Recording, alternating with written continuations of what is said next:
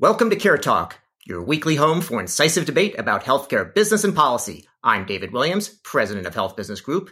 And I'm John Driscoll, the CEO of CareCentrix. David, who do we have today as our guest?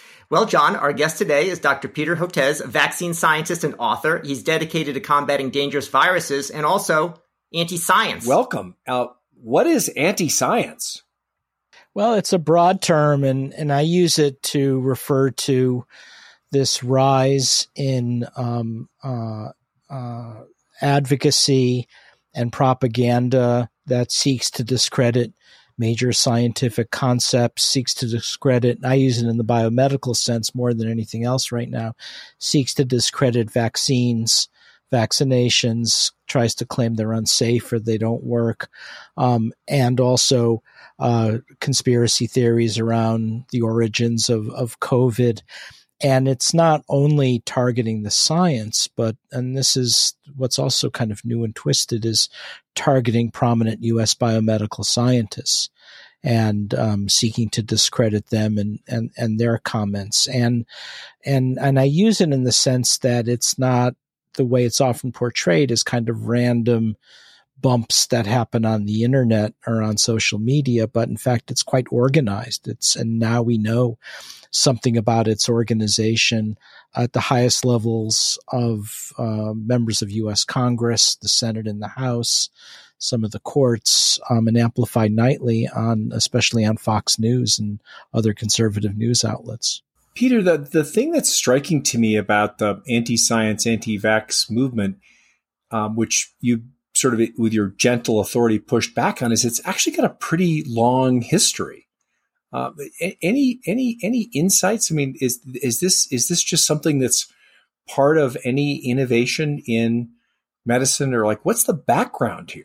I mean, if you look at the the founding even of of the original colonies, in the United States, there was always this concept of health freedom, medical freedom, um, that resented unwarranted government uh, inter- interference and often tend to promote um, uh, spectacular cures. And, and this goes back, you know, more than 200 years. But in more modern times, it really started accelerating um, beginning in the in the 2000s around false links claiming that vaccines caused autism and and that's how I got involved with it um, uh, on the biomedical side because I have four adult kids, including um, Rachel has autism and intellectual disabilities. And a few years ago, I wrote a book with a very straightforward title, Vaccines Did Not Cause Rachel's Autism to counter all of the false assertions. And, you know, went into detail showing the evidence. There's no link between vaccines and autism, what autism is,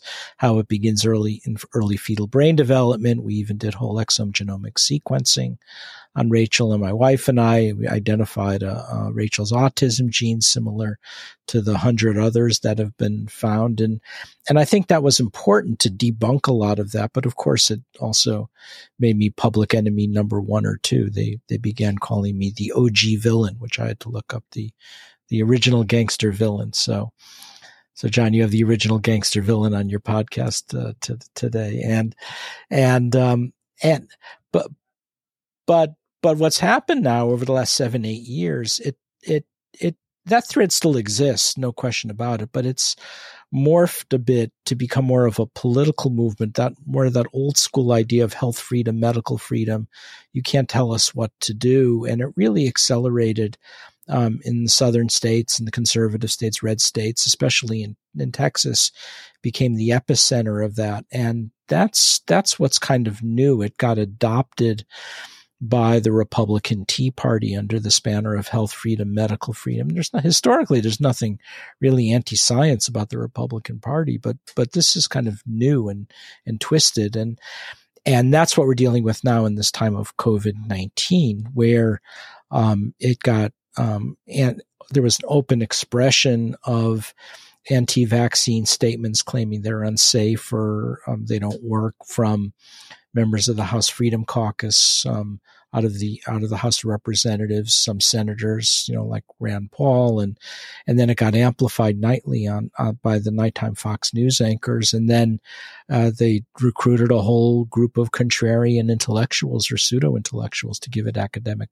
cover, coming from far right think tanks, or in some cases even major medical uh, centers. And the point is, it's not just an academic discussion, it's cost lives. And in my new book that I'm working on with the working title, Anti Science Kills, I estimate that more than 200,000 unvaccinated Americans in, in the last half of 2021 needlessly lost their lives because of allegiance to this thing by refusing to take a COVID vaccine. And, and so when we talk about the big social forces that we put up infrastructure against, like global terrorism or cyber attacks or nuclear proliferation. This anti science, whatever you call it, political ecosystem or empire is killing more Americans than all those things combined. And, and it's, and it's the hardest thing I've ever had to talk about, John, because in all of my training as a physician scientist said you're not really supposed to talk about Republicans and Democrats and liberals or conservatives or red states and blue states, you know, we're supposed to be politically neutral and, and above all that. But what do you do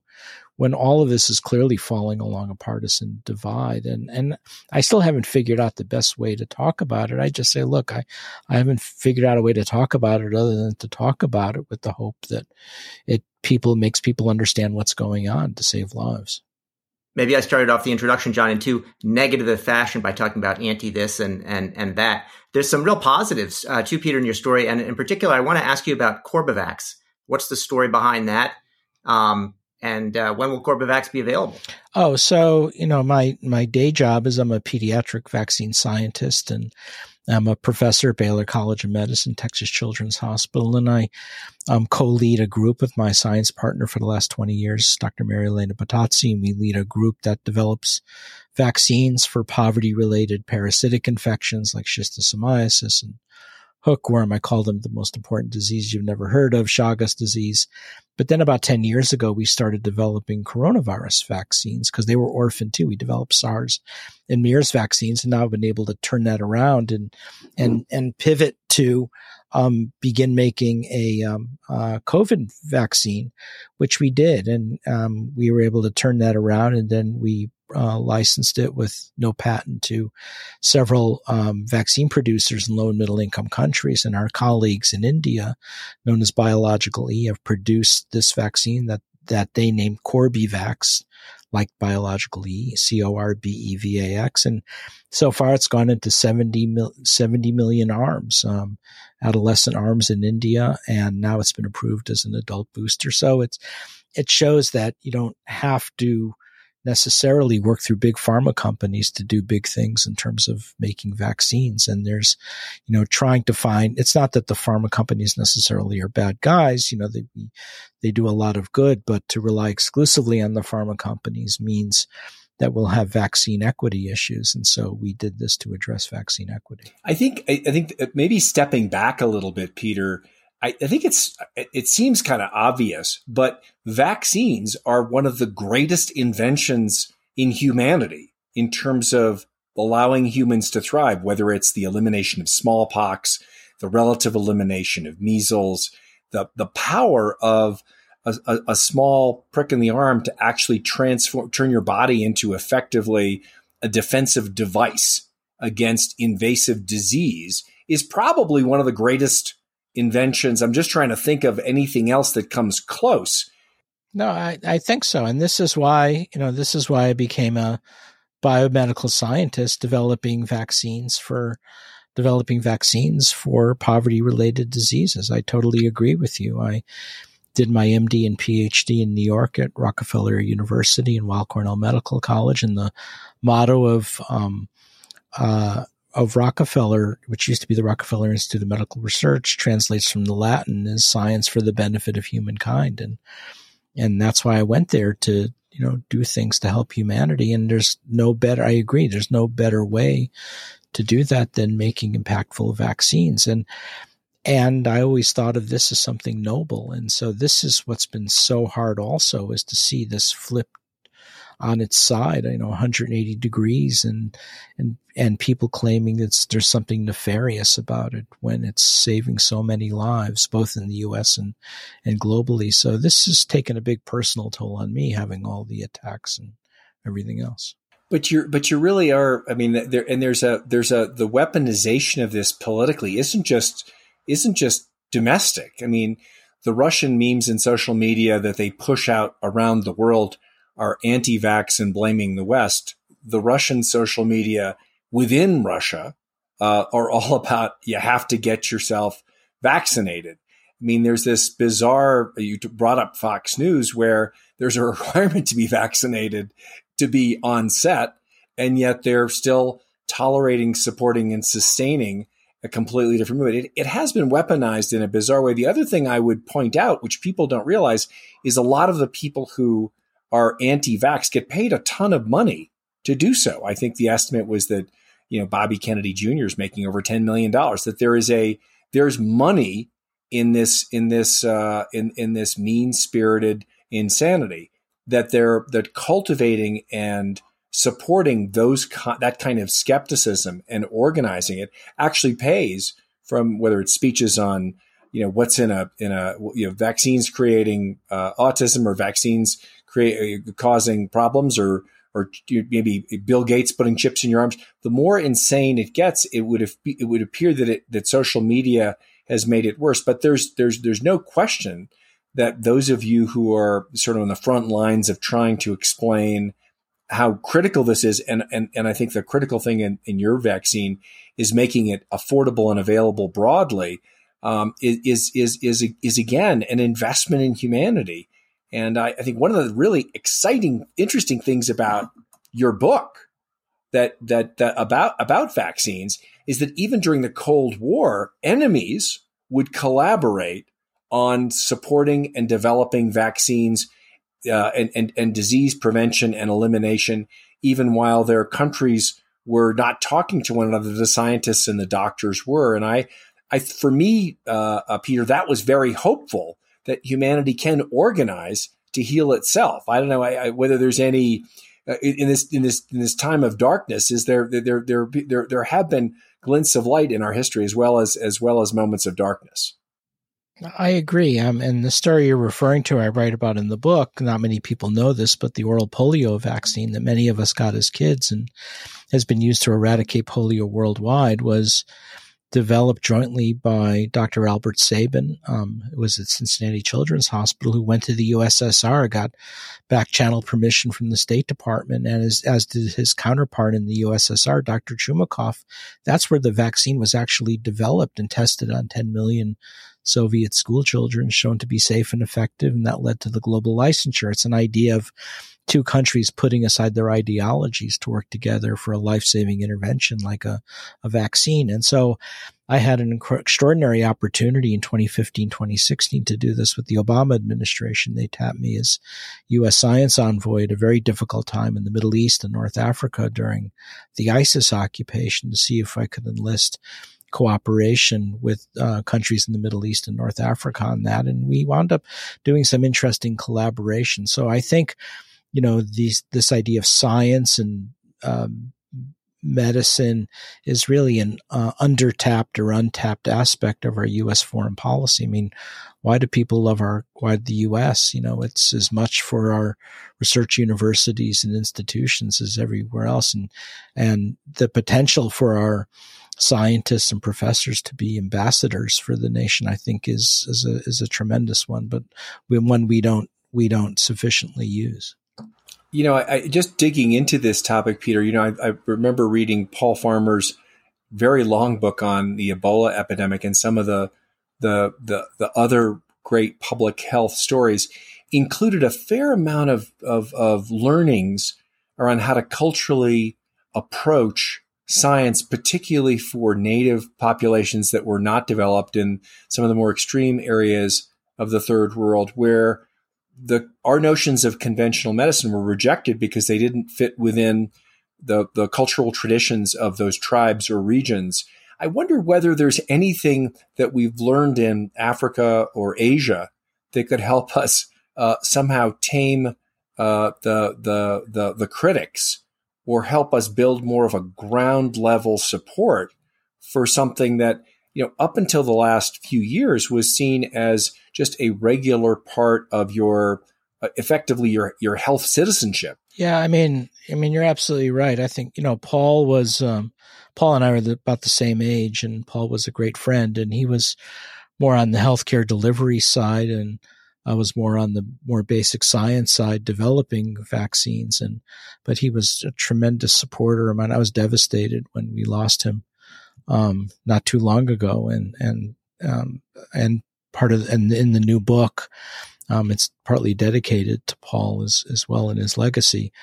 But and along those lines, I used to tell Paul about the fact that we were building capacity in low and middle income countries to make their own vaccines, and this is one of the things that we did. We developed our vaccine with with technologies that are already in play in low and middle income countries. So, for instance, India, Indonesia, Bangladesh, Brazil all make their own recombinant protein hepatitis B vaccine through an older process of yeast fermentation technology. So, our approach and our philosophy is, hey, if we can, let's make a vaccine with that fermentation technology because then we can plug and play right into low and middle income countries. That's what we did. We wound up for our COVID 19 vaccine making a low cost vaccine, 145 rupees a dose, which I'm told is about a dollar 90 and and no limit to the amount you could produce, simple refrigeration, no complex freezer chain.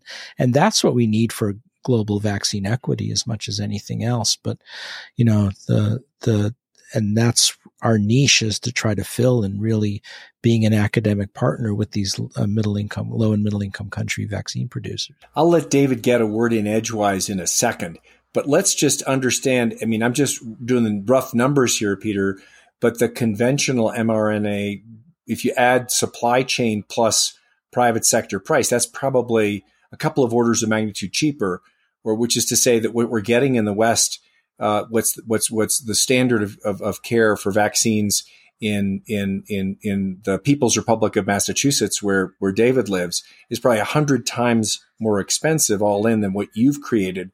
And I want to just go on record that we are very supportive of you winning the Nobel Prize because of that what that what that vaccine could mean for areas of the, uh, parts of the world, the billions of people in the world who otherwise would would not be able to afford uh, the a vaccine for COVID.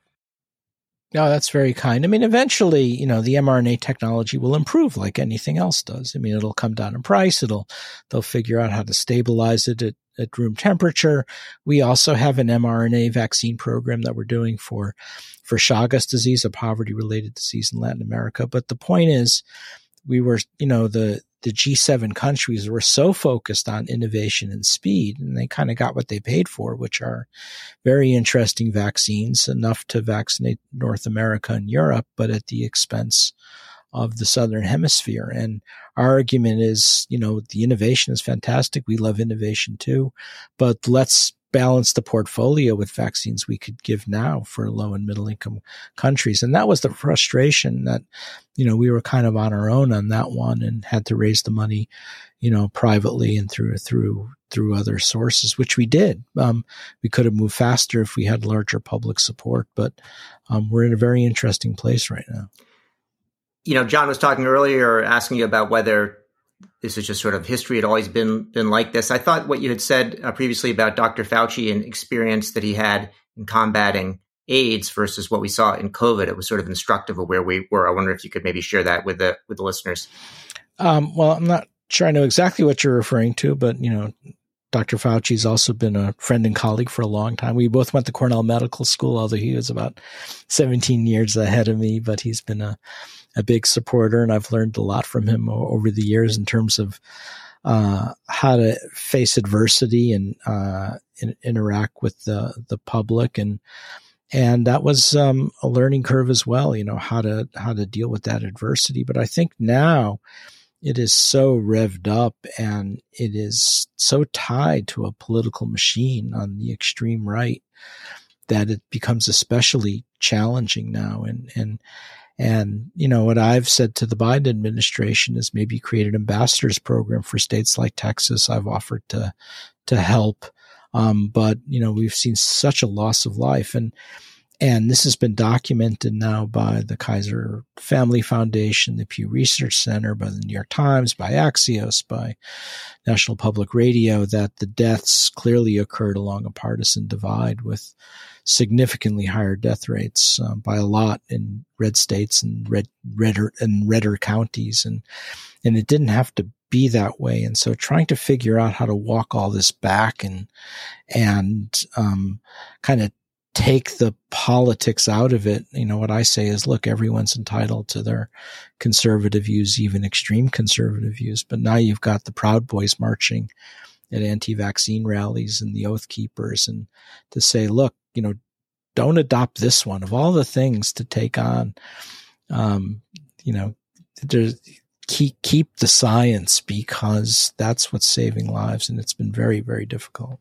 I, I, I, am more hopeful, Peter. I, I, I do think I, am I'm probably wrong here, but I look at how I remember a conversation I had not for this show, but with Dr. Larry Brilliant about about the smallpox and and and and uh, being around listening to Paul Farmer talk about how the how the West tends to approach care around the world and it, with kind of a Western view, and that if we could be a lot more sort of thoughtful and that we could be we could be you know his notion of companionship and really being culturally appropriate and understanding why people were skeptical that there's hope there that there may be lessons in how we've solved these problems around the world that'll help us. It's not an overnight solution. Social media weaponizes it but i'm i guess i'd i'd, I'd um, ask wh- whether whether you see any whether you see any glints of, of, of, of, of positivity there. And I'm, I'm thinking just among the religious leaders that even against their own, some of their own constituencies actually came out in favor of vaccinations. I'm, I'm sort of a, I'm, I'm a cautious optimist here. Well, you know, I've, I've, I've devoted my life to something called neglected diseases. So I'm inherently uh, an optimist and, and this will get better, but I think it'll get worse before it gets better. Look, those who lost their lives, um, were victims, right? They were victims of this aggression, anti, what I call anti-science aggression from the far right, and and lost their life because of it. And and so how we handle that, and now it's affecting not only the U.S. but now it's contaminated Canada. Canada's never had an anti bunch of an anti-vaccine movement. It's in Western Europe. And I have an article that just came out in Nature Reviews Immunology that says now, if you look in sub-Saharan Africa, they're walking around with Fauci memes and and quoting Tucker Carlson, and so this is affecting the world's low and middle income countries as well, and is could erode our whole vaccine infrastructure and reverse Millennium Development Goals and Sustainable Development Goals.